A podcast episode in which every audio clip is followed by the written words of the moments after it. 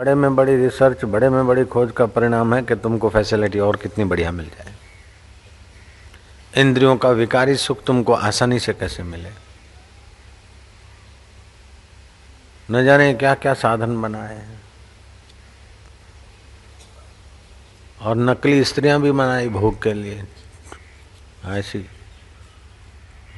तो नकली कहीं पुरुष भी बनाए होंगे। पाश्चात्य जगत की सारी खोज, छानबीन, ऐहिक वस्तु, प्राकृतिक खोज को, ऐहिक वस्तुओं को खोजना, परिमार्जन करना, परिवर्धन करना, उसको ऐहिक विज्ञान बोलते हैं। लेकिन अंतकरण को परिमार्जित, परिवर्धित करके सच्चा सुख पाना उसको धर्म कहते हैं। जय राम जी की धर्म में और ऐहिक विज्ञान में। ऐहिक विज्ञान, ऐहिक सुख, इंद्रिक भोग। तो उन विचारों की सारी खोज शरीर को सुविधा देने के लिए। और जितना ज़्यादा सुविधा संपन्न शरीर होगा, उतना ही गर्मी, सर्दी, मान, अपमान, वातावरण का असर ज़्यादा पड़ेगा। विज्ञानियों ने कुछ बंदरों पर प्रयोग किए। बारह बंदरों में से छः बंदरों को कुदरती हवामान में जैसे जीते थे, ऐसे ही रखा केवल उनको, घेरावे में डाल दिया जंगल के। और उनमें से छः बंदरों को खूब सुख सुविधा दिया। गर्मी लगे तो एयर कंडीशन चालू हो जाए, सर्दी लगे तो हीटर चालू हो जाए। ब्रेड बटर क्या क्या है? फल फ्रूट स्नान, बराबर साबुन से शैम्पू से उनको स्नान कराने वाले व्यक्ति की व्यवस्था, फुहारे से स्नान। छह महीने में तो जो सुख में गरकाव किए गए थे, वे मोटे हो गए। हाँ। और जो कुदरती हवामान में आंधी तूफ़ान में जी रहे थे, गर्मी, सर्दी में बंदर, वे ज़्यादा हैवी ड्यूटी तो नहीं हुए। लेकिन सहन शक्ति जिनको सुविधा थी, उनकी सहन शक्ति मर गई। और चिड़चिड़ियापन आ गया, जलसी और चिड़चिड़ियापन। और जो कुदरती ढंग से असुविधाओं में जीते थे, उनकी सहन शक्ति बरकरार रही। अब ये बात हम लोगों पे भी लागू होती है, मनुष्यों पे भी। जिनके जीवन में सारी सुख सुविधाएँ हैं, उसको थोड़ी सी असुविधा दो तो परेशान हो जाएगा। हमारे बाप दादे पर दादे पुरखों के पास इतनी सुख सुविधाएँ नहीं थी, फिर भी उनमें सहन शक्ति, औदार्य शक्ति, क्षमा शक्ति, शौर्य शक्ति हम लोगों से ज़्यादा थी। और हम लोगों में जो है वो सहन शक्ति हमारे बच्चों में नहीं। जयराम जी की, क्यों नारायण? ठीक बात है कि नहीं? इतना नजीक वाला नारायण भी महसूस करता है तो तुम्हारे नारायण भी महसूस किया करें। तो जो आपके पिता माता में, दादा दादी में आपको उदारता और सहन शक्ति दिखती है, अगर तटस्थ होकर देखो, एक आध अपवाद अलग बात है अपने में नहीं है, और जो अपने में है, वो अपने बच्चों में नहीं दिखती। अपने बच्चों में, अपने को जो सुविधाएँ मिली, उससे ज़्यादा सुविधाएँ हैं। तो अपने बच्चे बहिर्मुख हो गए, इंद्रियों के भोग भोगने में, सुविधाओं में। मेरी माँ मेरे पिता नगर सेठ थे। मेरी माँ सुबह प्रभात को उठती, हाथ से चक्की चलाती, आटा पीसती। फिर चंद्रमा की किरणों में आटे को रखती कि पौष्टिक हो। आटा पीसकर तुरंत डब्बे में पैक नहीं करना चाहिए। उसके पोषक तत्व मर जाते हैं। देखो, कथा में कैसी बातें मिलती है? आटा घर की घंटी है तो चक्की है तो आटा पीस के खुला करके रखो। किसी खुले बड़े बर्तन में। ठंडा हुए फिर उसको पैक करो। और आठ दिन से ज़्यादा बासी आटा मत खाओ, उसके पोषक तत्व तो मर जाते हैं। आजकल तो निकला है ये मीलों का आटा। फलाना भोग ढींगना भोग, एडवर्टाइज है, बाकी घर के घंटी के हाथ का आटे के आगे वो कुछ भी नहीं होते। मेरी माँ सुबह बलोना बलोती खूब गाय भैंसे को आए कलश में। अड़ोस पड़ोस के लोग छाछ लेने को आते तो मक्खन की लोंदी भी दे देते थे। मक्खन दे देते थोड़ा। और मेरी माँ, मैं, मुझे स्मरण है, मेरे को गोद में सुलाती और प्रभात को प्रभाती गाती। हेडी वे लवणन में पखी चाचा चूचू कन डिया पोरियो पेट जो रात्या राम जपिन। ये मैं माँ की गोद के वक्त का सुना हुआ मैं तुमको बता रहा हूँ। बाद में हम कहीं ट्रेनिंग स्कूल में नहीं गए ये सीखने को। हेॾी वेल वणनि में पखी, चाचा, चूचूं, कन ॾींहुं पोरियो पेट जो रातिया राम, जपीन वाह वाह सुठो मञरड़ो सेमाणींदा जेके, सुबुह जो जागन। सुबुह जो जागन लाल साईं ॾुध पुट लक्ष्मी, जिन जेके सुबुह जो जागन। प्रभात को गाती, प्रभातिया गाती। अब मेरी माँ में जो सहन शक्ति और तंदुरुस्ती है, वो उसकी बहू में नहीं है। तो पहले ये मान्यता छोड़ दो कि हम ध्यान करेंगे और हमारा प्रमोशन हो जाएगा, हो भी सकता है। हम ध्यान करें और हमारे को बेटा हो जाएगा, हम ध्यान करें, ये मिल जाएगा, लेकिन ये बहुत छोटी चीज़ें हैं। आप तो ऐसे बनो कि चाहे कैसी परिस्थिति आए, कैसा भी मिले और कैसा भी बिछड़े, फिर भी जो नहीं बिछड़ता और नहीं मिलता, उस परमात्मा में विश्रांति पाने की कला सुबह सिखाई थी थोड़ी, ऐसे चलते फिरते उसमें टिक जाए, बस वो अपना लक्ष्य बना लो, बस। फिर तुम्हारे दुख तो मिट जाएँगे, तुम्हारे दीदार करके देवता लोग अपना भाग्य बना लेंगे। ये बात जरा है थोड़ी कठिन, लेकिन छोटे छोटे ये गुलछक्के की अपेक्षा तो मारे तो मीर मारे, पाए तो ब्रह्म ज्ञान पाए, और चीज़ें पाई तो क्या हुआ?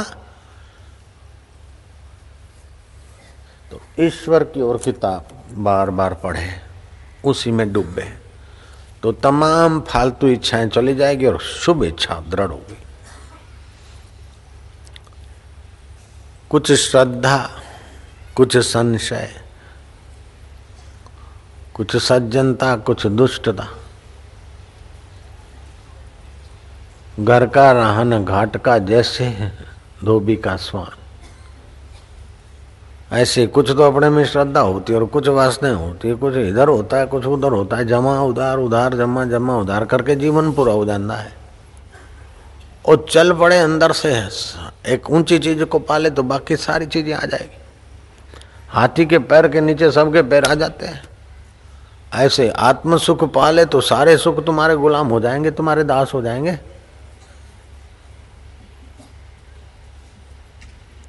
अपना लक्ष्य बना ले, बस। कोई चीज़ मिल गई, बढ़िया सुख मिले, आखिर कब तक? कोई दुख मिल गया तो पूछो, आखिर कब तक? कोई वाहवाही मिलेगी तो आखिर कब तक? निंदा हो गई, बोले, आखिर कब तक? जो आद सत्य है जुगात सत्य है है भी सत्य है, हो से भी सत्य होगा, मैं तो उसको ही पाऊँगा, वो मेरा, मैं उसका, मैं तेरा रब, तू मेरा। निंदा मेरी नहीं, निंदा शरीर की होगी। सुविधाएँ मेरी नहीं, सुविधाएँ शरीर की। बेटे बेटी मेरे नहीं है शरीर के। मेरा तो तू है।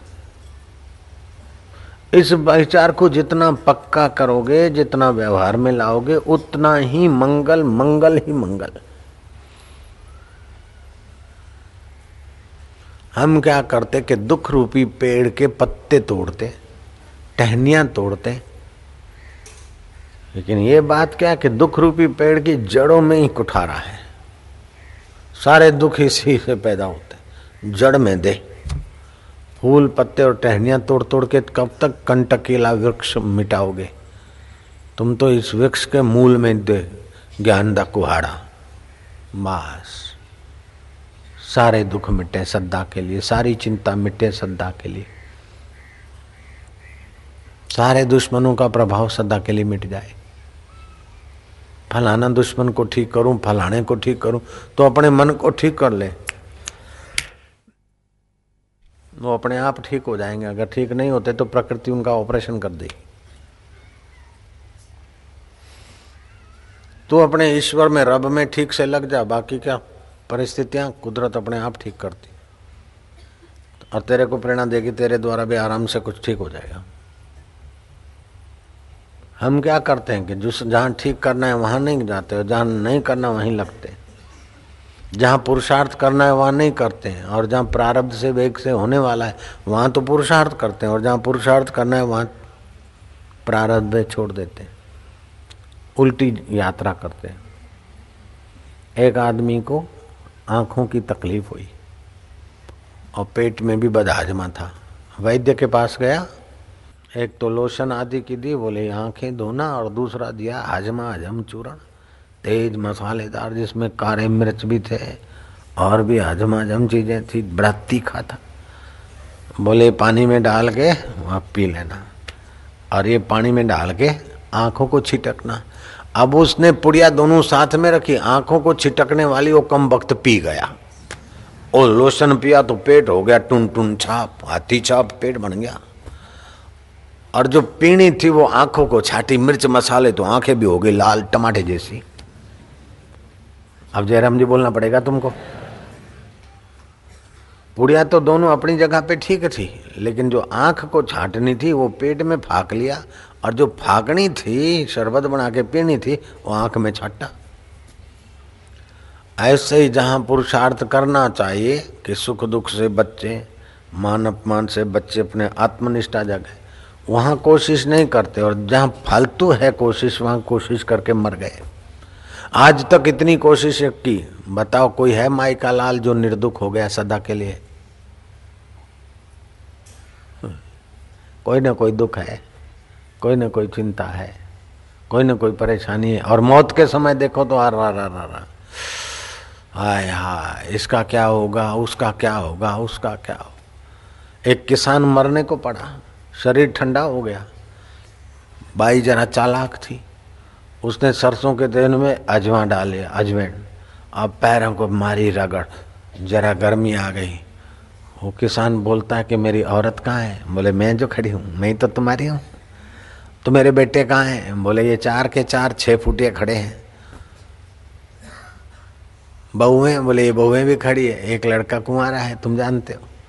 बोले, लड़के सब इधर ही खड़े हैं तो फिर वो खेत में कौन गया? और बहुएँ इधर खड़ी है तो बिलाड़ी कहीं दूध न बिगाड़ जाए। अरे, मुआ तारी ज़िंदगी बिगड़ रही है। इसी की चिंता कर रहा है, सारी ज़िंदगी तो इसी के पीछे लगे मरते समय तो आराम से मर। मरो मरो, सबको कहे, मरना न जाने कोई। एक बार ऐसा मरो कि फिर मरना ना हो जीवन जीने की आर्ट जो सीख लिया, उसने जीवन सफल कर लिया। जिसका जीवन सफल है, उसका मरना भी सफल हो गया। जिस पेड़ को फल नहीं लगते ना, वो निष्फल माना जाता है। ऐसे ही मनुष्य जीवन रूपी पेड़ को ब्रह्म ज्ञान के फल लगने चाहिए। प्रभु भक्ति के रस के फल लगने चाहिए। अगर ये जी मनुष्य जीवन में ये फल नहीं लगे तो दुर्लभ मनुष्य जीवन व्यर्थ हो गया। दुर्लभो मानुष्यो देहो। देही नाम क्षण भंगुर ये देही फिर क्या कि क्षण भंग है? कब टूट जाए, कब मर जाए? छाती ठोक के बोल रहा था कि चिंता मत करना, मैं बैठा हूँ। कोई काम का जो तो मुझे फ़ोन कर देना, मैं बैठा हूँ। तुम तो जानते हो मेरे टेलीफोन नंबर मेरा ये फलाना फलाना है, मैं बैठा हूँ। वो छाती ठोक रहा है। आधा घंटे के बाद फ़ोन आया कि वो तो चले गए। सीधे। और मैं बैठा हूँ और बैठा हूँ, कितने? अब तो कंधे पे उठाए ले जा रहे क्षण भंगुर है, कोई पता नहीं। अभी भी शमशान में कोई ना कोई मुर्दा जलता होगा बेचारा। कल इस वक्त उसको पता था क्या? कि गुरुवार की दोपहर को मैं बबुक बबुक हो जाऊँगा। बुधवार को तो वो ज़िंदा था। अब गुरुवार को देखो, अभी इस समय देश में कई मुर्दे जलते होंगे। कल इस समय उनको पता भी नहीं था कि हम सब छोड़ के चले जाएँगे। पता था क्या?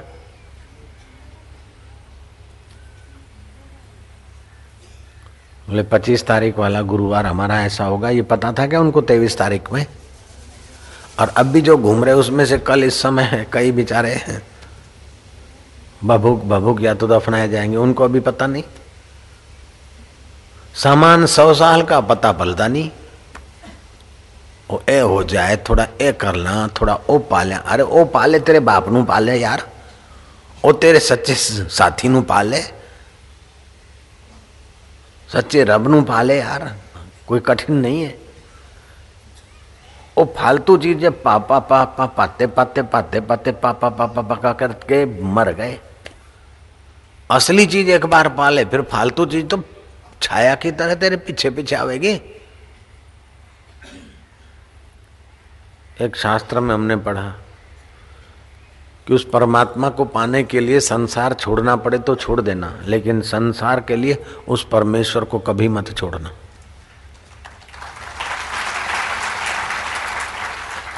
तालियाँ तो बजाते हो, बात अच्छी लगी, इसका तो धन्यवाद, लेकिन तुम भी ऐसे बन के दिखा दो, ऐसे आशाराम की आशा है।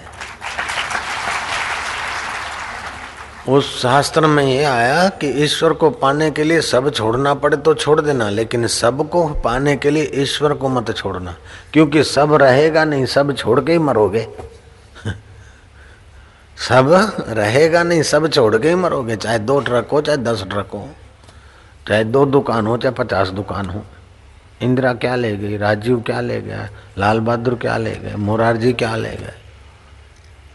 दूसरे लोग बेचारे क्या ले गए? राजेंद्र बाबू क्या ले गए?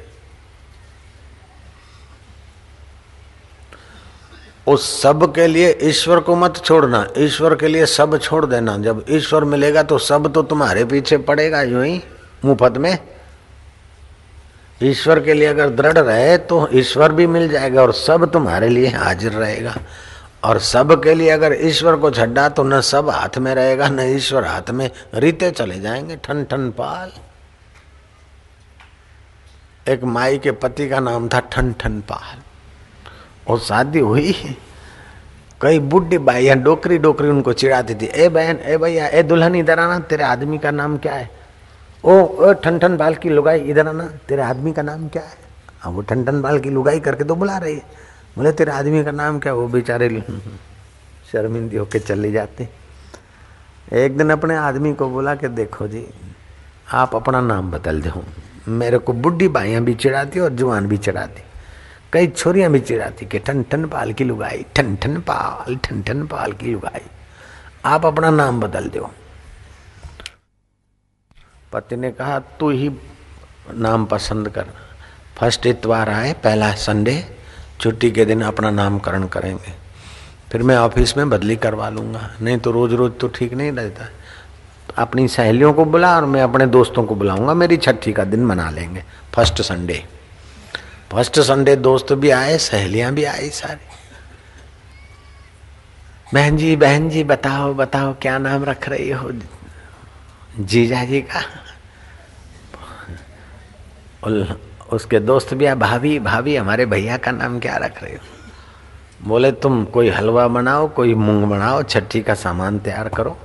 मैं सब्ज़ी भी ले आती हूँ और नाम भी खोज लाती हूँ।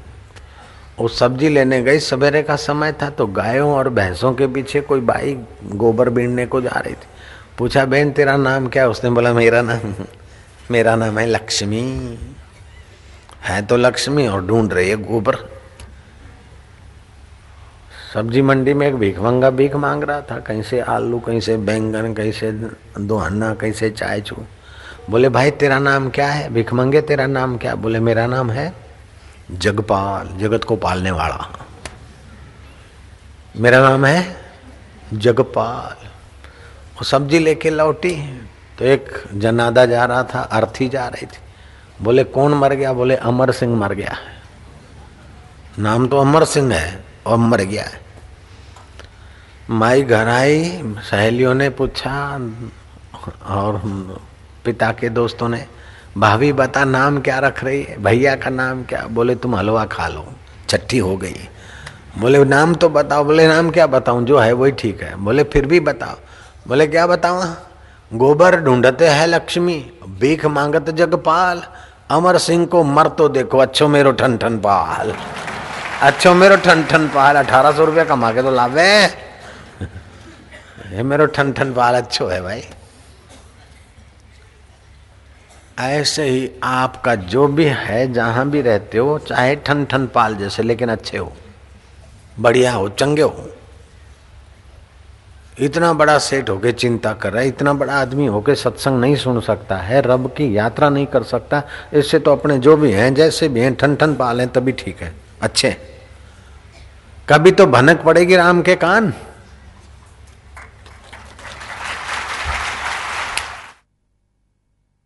वो जो अंदर बैठा है, वो नहीं जानता होगा कि किस लिए बैठे ये। उसको पता होगा कि नहीं होगा? कुछ तुम चलो, कुछ वो चलेगा अपने आप। संसार को संसार की इच्छा करते ना तो अपने को ही मेहनत करनी पड़ती है, वस्तु नहीं आती। लेकिन ईश्वर को पाने की इच्छा करते तो अपन तो चलते, लेकिन ईश्वर को भी नजीक ही करनी होती।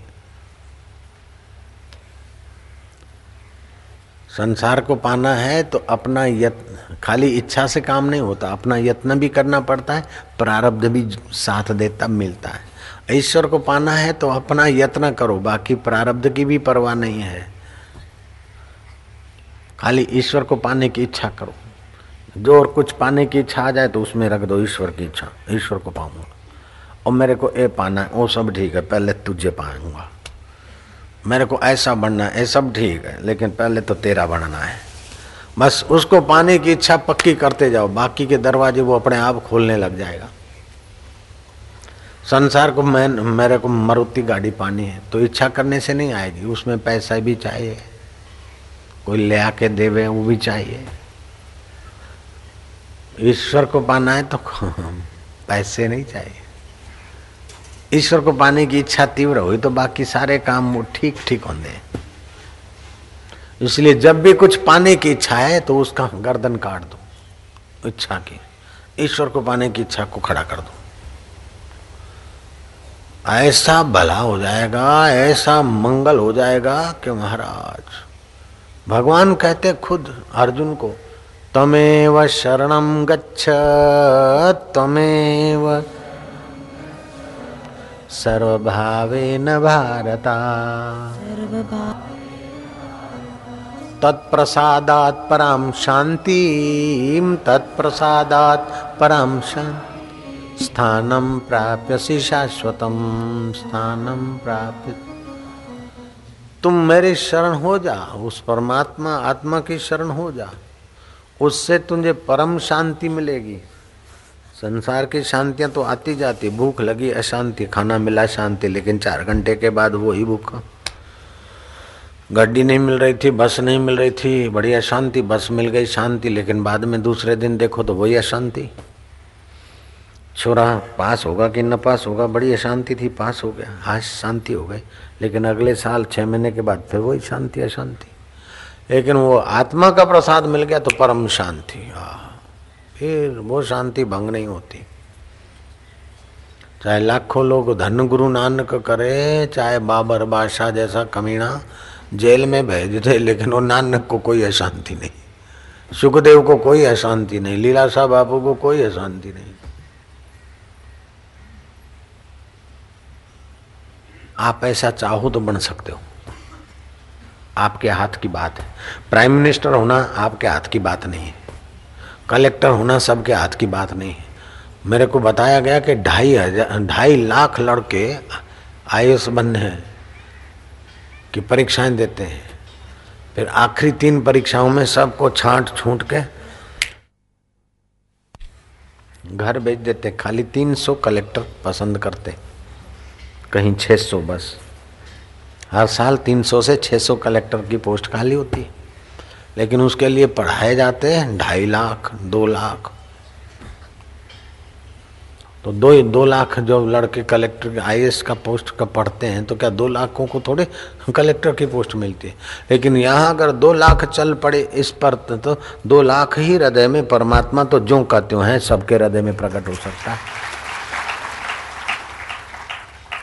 दो लाख कलेक्टर नहीं बन सकते, लेकिन दो लाख भगवान के भक्त तो बन सकते हैं। जयराम जी की। देश में दो प्राइम मिनिस्टर नहीं बन सकते, अगर दूसरा बनेगा तो उप बन जाएगा। उप प्राइम मिनिस्टर। लेकिन दो देश में तो क्या एक कमरे में दो ब्रह्मवेत्ता बन सकते, दस ब्रह्मवेत्ता बन सकते, दस भगत रह सकते एक कमरे में? एक देश में दो प्राइम मिनिस्टर नहीं रह सकते, लेकिन एक कमरे में दस भक्त रह सकते हैं। तो पद से तो मानवता ऊँची है। और मानवता से भी ब्रह्म ज्ञान की दृष्टि तो सबसे ऊंच से ऊँची ऊंच से ऊँची नारायण हरि नारायण हरि। ये ध्यान का प्रयोग करने से तुम्हारा मन पवित्र होगा, तुम्हारी इच्छाएँ पूरी होगी, लेकिन तुम हल्की इच्छाओं करोगे तो ये इच्छाएँ और ये पुण्य यहीं खत्म।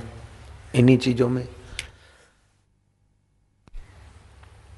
लेकिन आप ऊँची इच्छा करोगे ईश्वर की, भले थोड़ा समय लगे, लेकिन ब्रह्म ज्ञान पाने की, ईश्वर को पाने की इच्छा को, सारी इच्छाएँ उसी इच्छा को पोषने में लगा दोगे तो जो मिलेगा, बस। मत करो वर्णन, हर बेअंत है, क्या जाने वो कैसो रे ऐसा मिलेगा। इसलिए जब भी विचार आए, इच्छा है कि ये चाहिए, वो चाहिए, उसके ऊपर आखिर मिलेगा, ये मिला तो क्या होगा?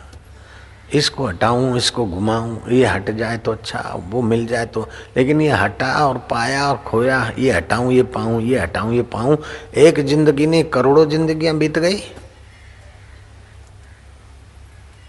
हटाना, जो दुख देता है उसको हटाते हैं और जो सुख देता है उसको पाते हैं। फिर भी आखिरी ज़िंदगी में देखो तो दुख ही बच जाता है। तो अब उसका उपाय यह है कि हल्की इच्छाओं को हटा ले और आ, सुख दुख से प्रभावित न होने वाले ब्रह्म ज्ञान की दृष्टि को रख ले बस। मैं ध्यान कराता हूँ तुम्हारे कुछ योग्यता बढ़ेगी मनोकामनाएँ पूर्ण होने लगेगी।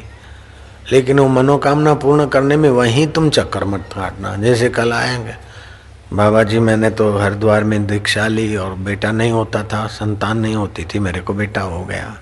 अच्छा है वो सरदार बैठा है दिल्ली का, खड़ा हो जा। बाबा जी ये नहीं हो रहा था, वो नहीं रहा, हो रहा था दीक्षा ली और मेरी ये कामना पूरी हो गई। इसीलिए मैं अहमदाबाद में भी आया, मत्था टेकने। दिल्ली से अभी यहाँ भी आया हूँ, ये इच्छा पूरी हो गई। क्यों सरदार? ठीक है? हाथ हाथ ऊपर करो सबको। सबको हाथ ऊपर करके बताओ, मैं ही में हाँ। ऐसे कईयों की इच्छा पूरी हो जाती है, लेकिन तुम इन इच्छाओं में रुकना मत। जब तक वो बड़ी इच्छा को डाल दे।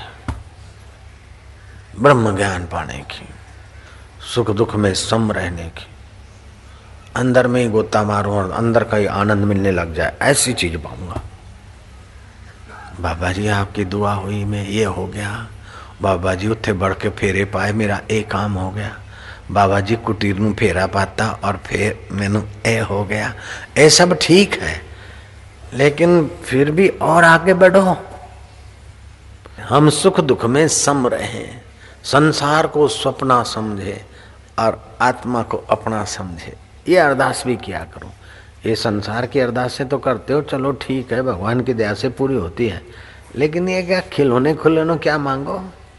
ऐसा हीरा मांग लो कि बस, जब लभ्या आत्म हीरा, जग हो गया सवा कसीरा। और जद्दी मिलया मैनू आत्म हीरा, जग हो गया सवा कसीरा।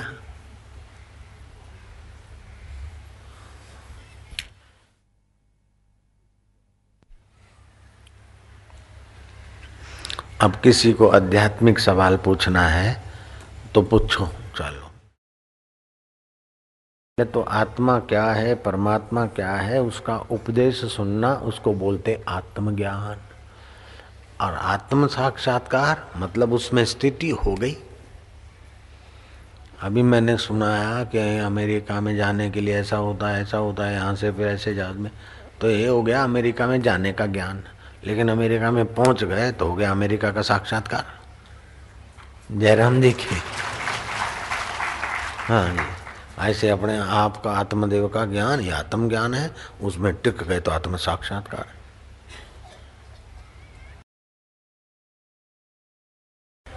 ओहो। बाबा जी ब्रह्म ज्ञान होगा तो हमें कैसे पता चलेगा कि हमारे को ब्रह्म ज्ञान हो गया है?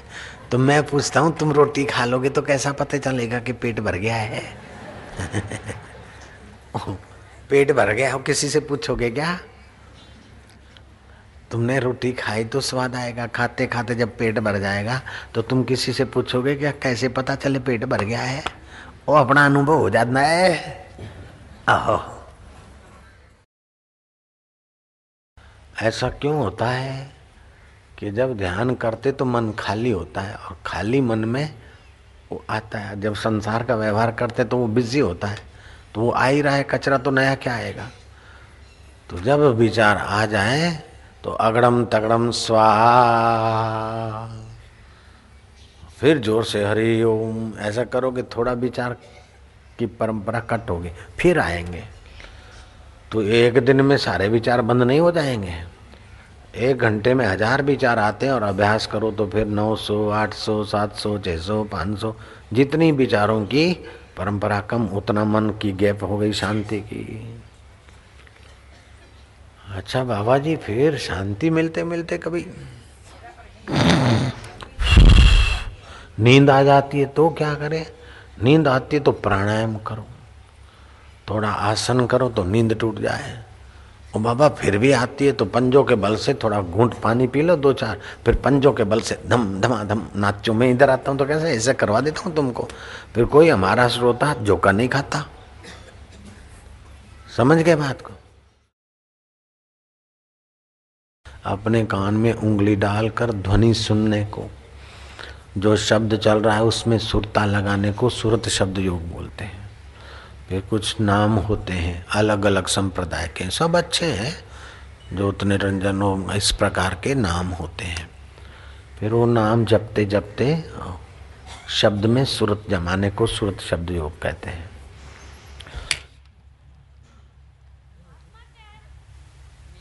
आत्मा है तेरा बाप। सबका बाप आत्मा है। ठहरो। वो काका बोलेगा, क्या है? एक होता है शारीरिक तप।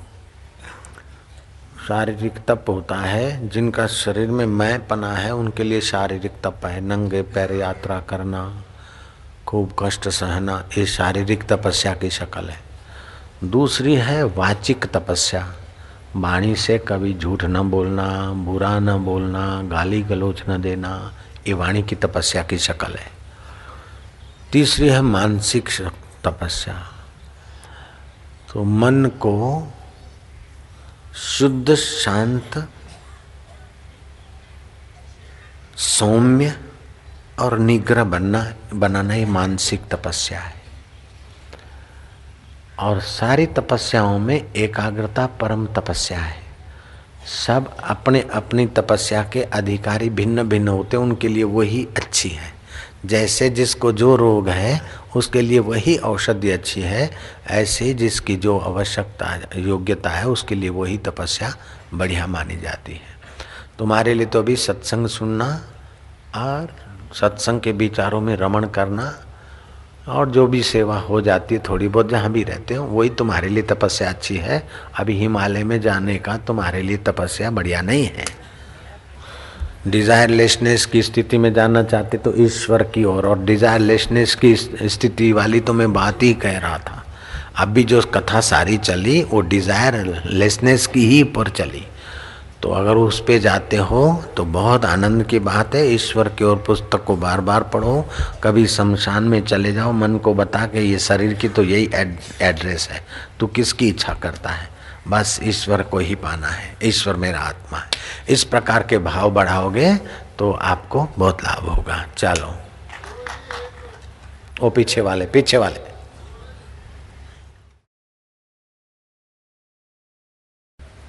ध्यान किसको बोलते हैं?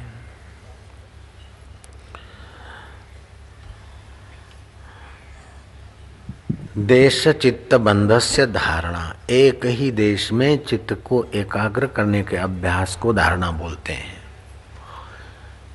जिस वस्तु को छोड़ दिया ये बेकार है नुकसान कारक है, नहीं चाहिए।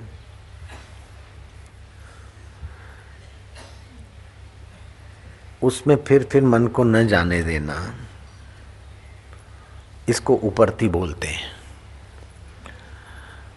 प्रत्याहार उपरती धारणा ध्यान, यम नियम आसन प्राणायाम प्रत्याहार धारणा ध्यान, समाधि ये योग के आठ अंग हैं। ये पतंजलि योग करने वालों के लिए है। लेकिन तुमको तो मैं सीधा सिद्ध योग की तरफ़ ले जा रहा हूँ। तुमको इस झंझट में पड़ने की ज़रूरत नहीं है।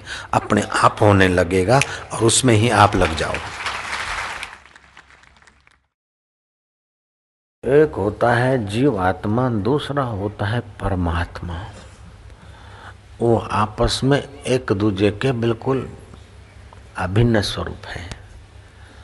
जैसे चाँद को कह दो आत्मा, और जो थाली में चाँद दिख रहा है वो है जीवात्मा थोड़ी देर के लिए कल्पना करो, समझने के लिए। तो ये जीवात्मा और परमात्मा, आत्मा ही परमात्मा है, ऐसा भी सुना है। जो आत्मा, सो परमात्मा। ऐसा सुना है ना, सच्ची बात है। तो आत्मा तो कहीं जाता नहीं है। जैसे सूरज है अपनी जगह पे, जितने घड़े रखो, जितनी सुरायां रखो, जितने पतीले रखो, जैसा पानी डालो, सूरज उसमें ऐसा दिखेगा। चंचल पानी में सूरज चंचल दिखेगा। गंदे पानी नाले में सूरज वैसा दिखेगा। शराब की बोतल में सूरज वैसा दिखेगा। ऐसे जो पर, ब्रह्म परमात्मा है, जो सचखंड में भी बसा है और हमारे हृदय में भी बसा है, आद सत जुगाद सत। वो तो है सर्वव्यापक, सर्वत्र। हाजरा, हजूर, जागंदी जोत आद सत जुगात सत आदि तुम जानते तो उस, वो तो मरता नहीं है। तो मरता क्या है? जीवात्मा। तो मौत किसको बोलते बाबा? कि आपका ये स्थूल शरीर में सूक्ष्म शरीर है। सूक्ष्म शरीर में उस चैतन्य का जो अकस है, जैसे सूरज का अकस पड़ा ना पानी में, ऐसे वो जो चेतन का आकाश है, वो अपने जीने की इच्छा करता है तो नाम पड़ गया जीवात्मा। जब शरीर मरता है तो उसकी जैसी वासना होती है, ऐसे लोगों में जाता है। मान लो शराबी यहाँ से यहाँ से उठे तो शराबी शराब के दुकान पे जाएगा, जुआरी जुआ के अड्डे पे जाएगा दुकान धंधा खोलने वाला धंधे के जगह पे जाएगा। घर का काम वाली बाई अपने घर में जाएगी, रसोई की सेवा वाला रसोई में जाएगा। ऐसे मरने के बाद जिसकी जैसी वासना होती है, उसका जीवात्मा उन्हीं वातावरण में जाता है।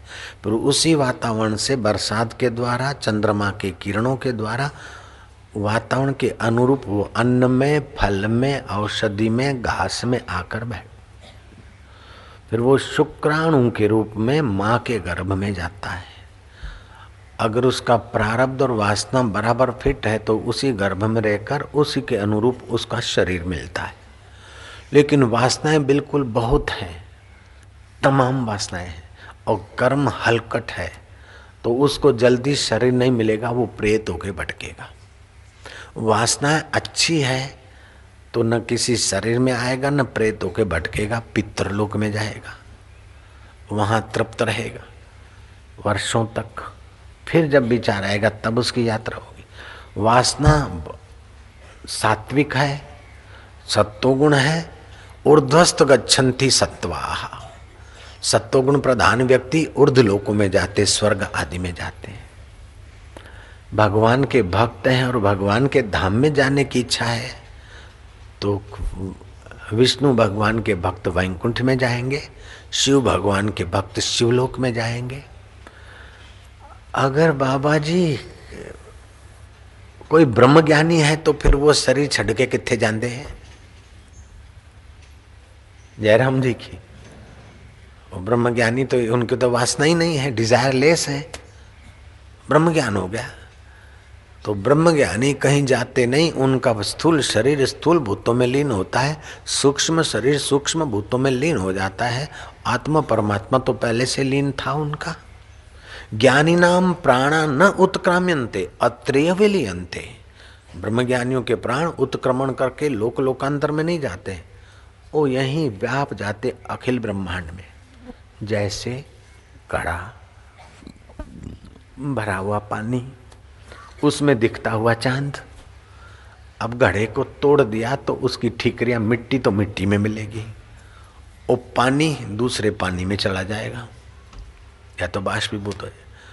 वो गढ़े में दिखने वाला जो चाँद था वो कहाँ गया? वो चाँद महाचांद में पहले ही मिला मिलाया था। ऐसे ब्रह्म ज्ञानी तो पहले ही रब से मिले मिलाए, उनको कहाँ जाना आना? ब्रह्मज्ञानी सकल सृष्ट का कर्ता ब्रह्मज्ञानी सद सदा जीवे नहीं मरता। उसका फिर जन्म और मरण नहीं होता। ऐसा शास्त्र बताते हैं। ज्ञानियों का भी ऐसा अनुभव है। हरि ओ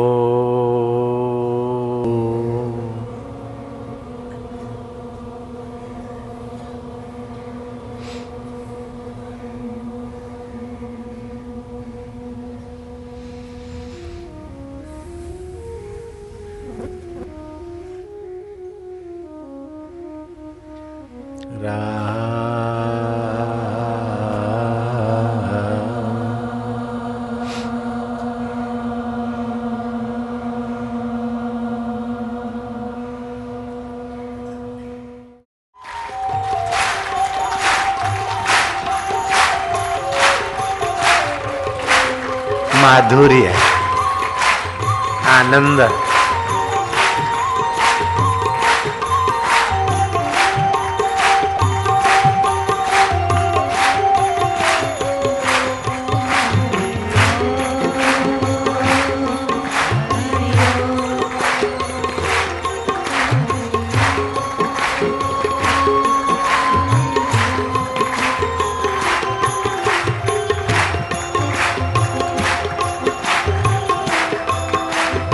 जय हो।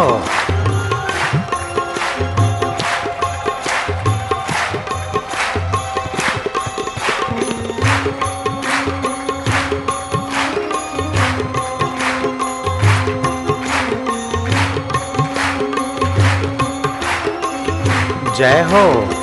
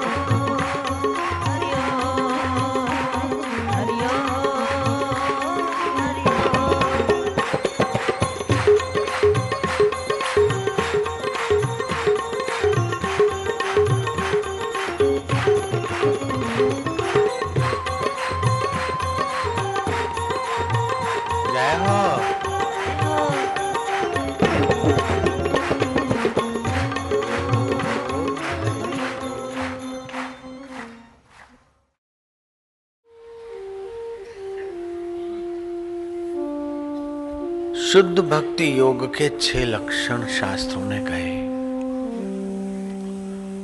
मंदिर में गए, गुरुद्वारे में गए, अरदास की, मेरा ए काम हो जाए, मेरा ओ काम हो जाए ये भक्ति तो है, लेकिन व्यवहारिक भक्ति है। शुद्ध भक्ति के छह लक्षण हैं। पहला लक्षण है कि शुद्ध भक्ति करते तो हृदय की क्लेश मिट जाएँगे। हृदय में शीतलता आने लगेगी शुद्ध भक्ति का लक्षण है, प्राकृतिक क्लेश शांत हो जाएँगे। दूसरा है, शुद्ध भक्ति का लक्षण शुभदा। कल्याणकारी विचार उत्पन्न होंगे। कल्याणकारी भाव जगेंगे, ये शुद्ध भक्ति के लक्षण है। तीसरा है, अपरिगेय। दिव्य आनंद में स्थित करने लगेगी शुद्ध भक्ति। अपरिगेय, अर्थात दिव्य आनंद भीतर भीतर अपने आप आने लगेगा। ये शुद्ध भक्ति का लक्षण है। चौथा है कि दुर्लभा है। बड़े भाग से और सच्चे हृदय में प्रकट होती। शुभ हृदय में प्रकट होती, इसलिए उसको दुर्लभा कहा है। और पांचवा है,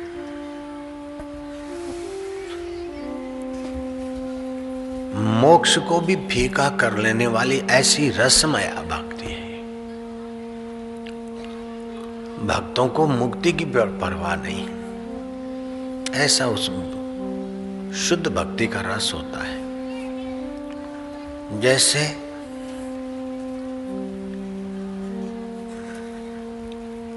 राष्ट्रपति को ये इच्छा नहीं होती कि मैं प्राइम मिनिस्टर बन जाऊँ। जयराम जी की।